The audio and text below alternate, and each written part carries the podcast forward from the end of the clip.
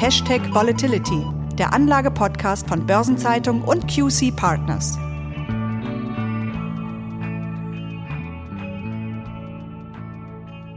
Russlands Krieg gegen die Ukraine ist eine Zäsur, politisch und wirtschaftlich. Die Welt ist eine andere, hatte Annalena Baerbock am Morgen nach dem russischen Einmarsch gesagt. Die Kapitalmärkte haben mit Turbulenzen und Abstürzen reagiert. Die Krise trifft die europäische Wirtschaft zu einem kritischen Zeitpunkt. Die Inflation liegt bei über 5 Prozent und Europa ist besonders anfällig, wenn es um Energie- und Rohstoffimporte geht. In unserem heutigen Podcast wollen wir beleuchten, wie sich der Krieg auf die unterschiedlichen Märkte auswirkt und wo sich für Anleger möglicherweise sichere Häfen bieten. Und dazu begrüße ich Sie, liebe Zuhörerinnen und Zuhörer, sehr herzlich. Mein Name ist Franz Kongbui, ich bin Redakteur bei der Börsenzeitung und ich spreche wie immer mit Thomas Altmann, Partner und Leiter des Portfolio Managements bei QC Partners. Hallo, Herr Altmann. Hallo, Herr Bui. Wie eingangs gesagt, dieser Krieg ist eine Zäsur in jeder Hinsicht und bringt den Menschen in der Ukraine unendliches Leid. Unser Thema sind nun die wirtschaftlichen Folgen und die Kapitalmärkte. Herr Altmann, ich würde gerne als erstes auf die Rohstoffmärkte schauen, an denen zurzeit fast chaotische Zustände herrschen. Lieferengpässe, die Angst vor einem Erdgasembargo, die Preise für Öl und Gas explodieren.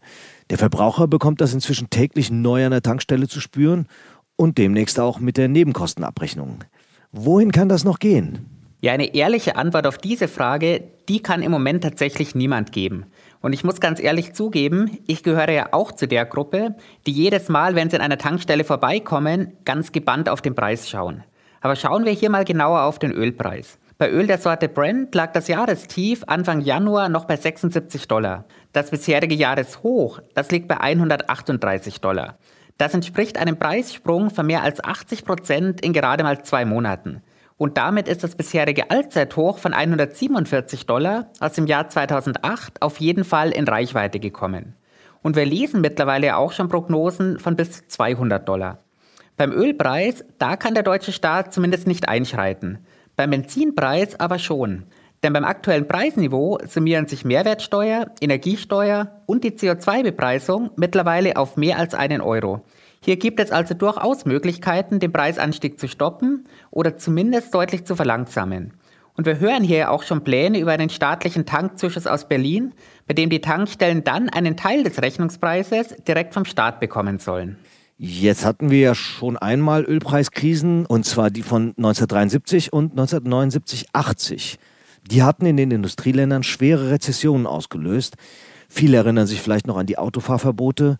Sehen Sie hier Parallelen? Ja, die Auslöser der beiden historischen Ölkrisen, die sind mit dem Auslöser der aktuellen Ölkrise tatsächlich nicht ganz vergleichbar. Denn bei den ersten beiden Ölkrisen wurde das Öl in beiden Fällen von der Angebotsseite her verknappt. Diesmal wird es ja von der Nachfrageseite verknappt, indem deutlich weniger Öl aus Russland gekauft wird. Gemeinsam haben die beiden historischen Krisenmärkte aktuell, dass auch damals kriegerische Auseinandersetzungen eine ganz entscheidende Rolle gespielt haben. Und unabhängig von der Frage, ob Angebots- oder Nachfrageseite das Öl verknappen, ist das Ergebnis ja auch immer ein deutlicher Preisanstieg. Von daher gibt es hier natürlich Parallelen. Und auch diesmal müssen wir davon ausgehen, dass die hohen Energiepreise Spuren im Wirtschaftswachstum hinterlassen werden auch wenn zu jetzigen Zeitpunkt noch nicht absehbar ist, wie tief diese Spuren sein werden. Also, es bleibt offen, ob und wie tief wir in eine Rezession rutschen. Neben Öl und Gas sind auch die Preise für metallische Rohstoffe wie Palladium, Aluminium, Eisenerz, Nickel oder Zinn in die Luft geschossen. Woher kommt eigentlich diese massive Preissteigerung bei den Industriemetallen? Ja, Russland gehört bei ganz vielen Rohstoffen zu den größten Förderländern, eben nicht nur bei Öl und Gas. Sie haben ja Nickel auch gerade angesprochen. Da stand Russland im vergangenen Jahr auf Platz 3 weltweit. Bei der Aluminiumproduktion, da steht Russland weltweit sogar auf Platz 2 hinter China. Von daher ist das Thema hier natürlich gar nicht so anders gelagert wie bei den Energierohstoffen. Zum einen ist die Frage, ob und in welchen Mengen westliche Nachfrager in Russland kaufen wollen. Und zum anderen müssen wir uns perspektivisch die Frage stellen, ob Russland seine Stellung hier ausnutzen wird und entweder die Verkaufsmengen in den Westen drosselt oder alternativ deutlich an der Preisschraube drehen wird. Auf die wirtschaftlichen Folgen kommen wir gleich noch zu sprechen. Mindestens genauso groß sind allerdings die Preisanstiege bei den Agrarrohstoffen. Das ist leider richtig. Bei Weizen sprechen wir hier vom Jahrestief weg über einen Preisanstieg von bis zu 95 Prozent. Denn Russland und die Ukraine, die gelten als die Kornkammern der Welt. Gemeinsam liefern sie ein Drittel des weltweit gehandelten Weizens. Deshalb macht mich dieser Preisanstieg auch noch viel betroffener und nachdenklicher. Denn hier sind außer den wirtschaftlichen Folgen leider auch humanitäre Folgen zu befürchten. Ja, eine wirkliche Katastrophe. Die UN-Ernährungsorganisation FAO warnt vor einem sprunghaften Anstieg der Zahl an hungernden Menschen. Und das nicht nur in den bereits bestehenden Krisenregionen. Es ist gar nicht so leicht, bei diesen Gedanken zu den Aktienmärkten überzuschwenken, aber das ist nun mal unser Thema. Die Börsen sind mit dem Einmarsch der Russen in der Ukraine deutlich eingebrochen. Wie unterschiedlich haben die Märkte reagiert? Ja, starten wir hier mit dem DAX. Hier betrug der Verlust vom Jahreshoch weg in der Spitze 24 Prozent. Beim Dow Jones Eurostox 50, da waren es 23 Prozent. Und bevor wir gleich zu anderen Staaten kommen, möchte ich hier auch gerne einen Blick auf die Volatilitätsentwicklung werfen. Denn die ist noch deutlich beeindruckender als der Einschlag am Aktienmarkt. Der V-Stocks, der die erwartete Schwankung des Dow Jones Eurostox 50 misst, der stand im Januar zeitweise noch bei 18. Im März stand er plötzlich bei 59,5. Das ist mehr als eine Verdreifachung. Und zur Einordnung, noch höhere Volatilitätsniveaus gab es ausschließlich und jeweils kurzzeitig während des Covid-19-Crashs, während der Finanzkrise und rund um den 11. September 2001. Ja, das finde ich sehr bemerkenswert. Aber was mich überrascht ist, dass die Volatilität im Covid-Crash sogar noch höher lag als jetzt. Lag das möglicherweise daran, dass die Welt zu dem Zeitpunkt ein Pandemieereignis einfach noch schlechter einschätzen konnte als einen Krieg? Zu diesem Zeitpunkt war das ganz klar der Fall. Und das sehen wir nicht nur an der zu diesem Zeitpunkt höheren impliziten Volatilität, sondern auch am schnelleren und stärkeren Kursverlust am Aktienmarkt damals. 2020 ist der DAX innerhalb von vier Wochen um 40 Prozent gefallen und damit mehr als 1,5 mal stärker als aktuell. Dann kommen wir nochmal zurück zu den Börsen. Wie sieht es denn in den anderen Regionen aus? Ja, beim S&P 500 ist der Drawdown mit 15% deutlich geringer ausgefallen. Der japanische Nikkei 225 kommt mit minus 16% auf einen ähnlichen Wert. Deutlich stärker ist der finnische OMX Helsinki mit minus 27% unter die Räder gekommen und auch in Polen waren es minus 27%. Russland lassen wir außen vor, da hier aktuell ja nicht gehandelt wird. Und kann man sagen, je näher die geografische Lage an der Ukraine, umso stärker die Reaktion? Im Wesentlichen trifft es das ganz gut. Einzige Ausnahme von dieser Regel sind die Indizes in China und Hongkong. Diese sind nach US-Drohungen über mögliche Sanktionen im Falle einer Unterstützung Russlands massiv unter Druck gekommen. Hier sprechen wir über Drawdowns von mehr als 30 Prozent vom Jahreshoch weg. Und beim Öl hatten wir vorhin den Bezug zu den Ölpreiskrisen der 1970er Jahre gezogen.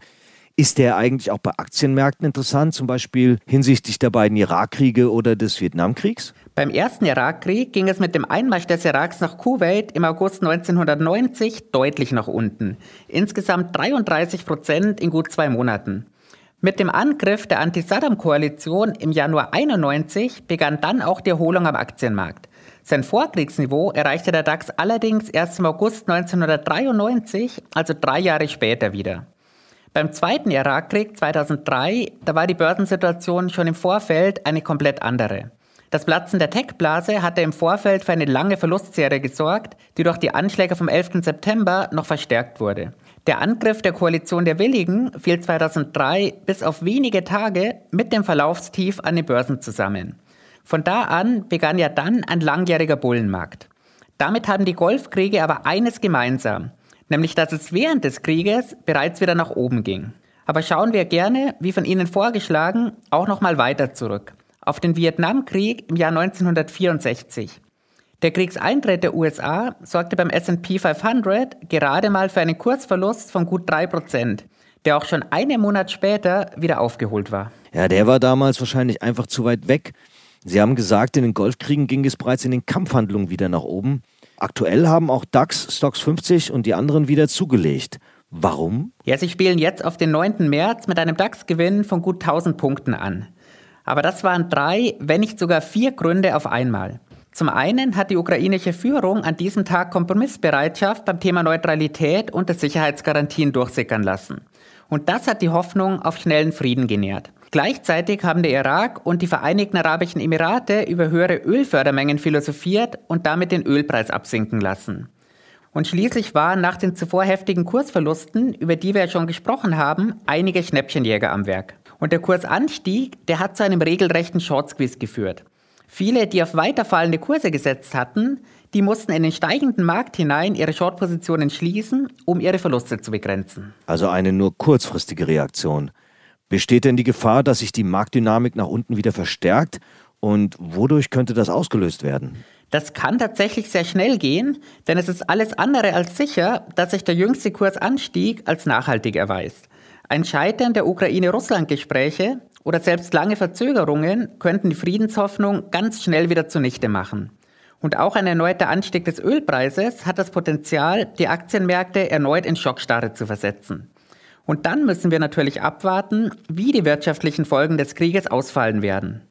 Auch von der Seite kann eine neue Gefahr für die Aktienmärkte ausgehen. Gut, aber wie sollen sich Anleger überhaupt verhalten? Es heißt ja in einer sogenannten Börsenweisheit, man soll kaufen, wenn die Kanonen donnern.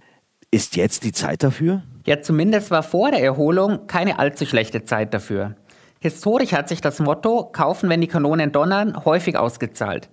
Das haben wir vor allem am Beispiel der zuvor noch einmal beleuchteten Irakkriege gesehen.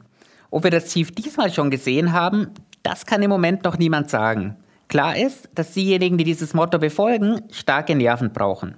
Wer die nicht hat, der sollte vielleicht lieber abwarten, bis die Friedensglocken läuten. Das wünscht sich natürlich jeder, aber wann das sein wird, das weiß keiner. Gibt es derzeit eigentlich so etwas wie sichere Häfen, also Regionen oder Sektoren, in die Anleger gehen könnten? Ja, wenn wir zunächst einmal bei Aktien bleiben wollen, dann sind sichere Häfen schwer zu finden. Klar gibt es einzelne Titel im Bereich der Ölförderung, der Energieversorgung oder auch der Waffenherstellung, die profitiert haben. Die würde ich aber trotzdem nicht als sichere Häfen beschreiben. Wirklich sichere Häfen waren am Aktienmarkt, wenn überhaupt, die Minenaktien, die vom Anstieg des Gold- und des Silberpreises profitiert haben. Ja, und da geben Sie das Stichwort. Die klassischen sicheren Häfen sind ja Gold und Silber. Ganz genau. Und der Goldpreis ist in der Spitze um 16 Prozent angestiegen. Beim Silberpreis waren es sogar 23 Prozent. Und damit sind beide ihrer Rolle als sicherer Hafen auch exzellent gerecht geworden. Und bleiben wir mal bei den Safe Haven. Stürzen sich die Anleger nicht auf Schweizer Franken und Co., also sichere Währungen? Und was hat das für Auswirkungen? Ja, der Schweizer Franken ist ein Paradebeispiel. Relativ zum Euro hat er in vier Wochen um bis zu 6 Prozent aufgewertet. Für die Schweiz hat das natürlich unangenehme Auswirkungen. Denn mit dem starken Franken werden Schweizer Produkte im Ausland teurer und damit weniger attraktiv. Und auch der Schweizer Notenbank treibt die Frankenaufwertung neben den Exportrisiken noch weitere Sorgenfalten auf die Stirn. Denn der starke Franken, der macht die mögliche Straffung der Geldpolitik ab dem Ende dieses Jahres oder Anfang nächsten Jahres eben noch schwieriger. Denn höhere Zinsen könnten noch mehr Geld in die Schweiz locken. Ja, die Auswirkungen auf die Geldpolitik sind interessant. Und wir kommen auch gleich noch zur EZB. Aber um die Folgen für die Märkte zu vervollständigen, an den Rentenmärkten sind die Kurse gestiegen. Wie sind hier Ihre Erwartungen? Ja, auch die Rentenmärkte haben eine starke Achterbahnfahrt hingelegt, nur eben jeweils anders ausgerichtet als die Aktienmärkte. Von 0,33 Prozent ist die Rendite zehnjähriger Bundesanleihen nach Kriegsausbruch bis auf minus 0,11 Prozent gefallen, um anschließend bis auf 0,38 Prozent und damit ein neues Dreijahreshoch zu steigen. Bei zehnjährigen Bundesanleihen entspricht das Schwankungen von fast 5 Prozent binnen weniger Tage. Und diese heftigen Schwankungen, die spiegeln sich übrigens auch in einer extremen impliziten Volatilität beim Bund Future wieder. Also der erwarteten Volatilität. Ganz genau. Die erwartete Einmonatsvolatilität lag hier in der Spitze bei fast 10 Prozent. Dieser Wert wurde seit 2013 nur während des Covid-19-Crashs übertroffen. Und daraus ergibt sich auch schon ein Teil der Antwort auf Ihre Frage. Ich gehe fest davon aus, dass die Volatilitätserwartung recht behalten wird und dass es auch am Rentenmarkt turbulent und schwankungsreich weitergehen wird. Eine kurzfristige Erwartung oder eine Richtung zu geben, das ist im Moment praktisch unmöglich. Denn die Rentenmärkte bewegen sich im Spannungsfeld zwischen dem Krieg und den daraus entstehenden wirtschaftlichen Belastungen auf der einen Seite und hoher Inflation und einer möglicherweise strafferen Geldpolitik auf der anderen Seite. Welche der beiden Seiten stärker auf den Rentenmarkt wirkt, das wird von der wirtschaftlichen und politischen Entwicklung in den kommenden Monaten abhängen. Ja, damit kommen wir auch zur Geldpolitik, die wir vorhin schon erwähnt haben. Es gibt ja ein riesiges Dilemma. Auf der einen Seite die Rezessionsgefahr durch den Krieg, die nach einer weiterhin lockeren Geldpolitik ruft.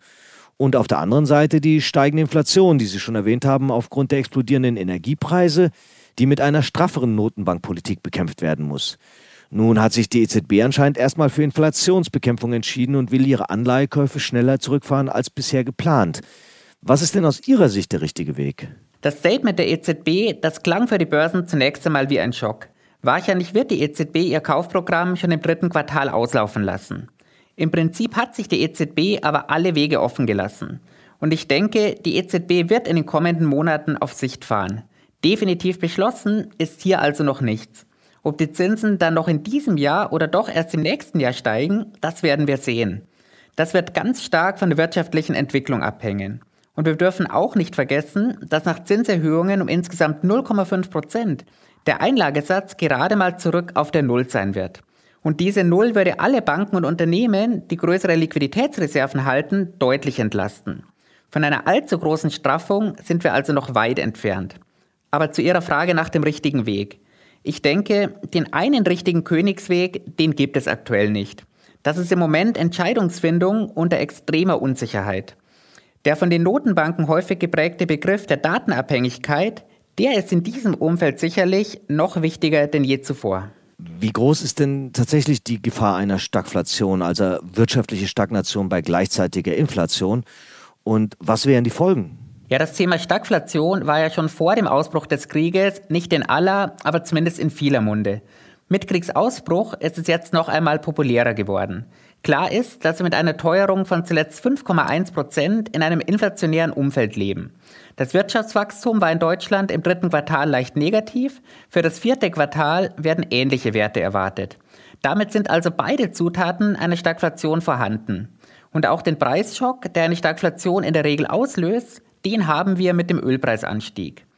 Die große wirtschaftliche Gefahr einer Stagflation ist, dass die gefürchtete Preis-Lohn-Spirale Fahrt aufnimmt, also Preise und Löhne immer weiter ansteigen und das Unternehmen dann, um Kosten zu senken, Arbeitsplätze abbauen.